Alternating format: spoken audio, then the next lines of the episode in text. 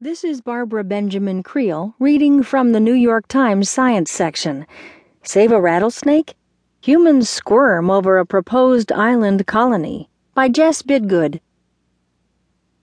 To biologist Tom French, the 3.5-mile uninhabited island was a conservationist's dream.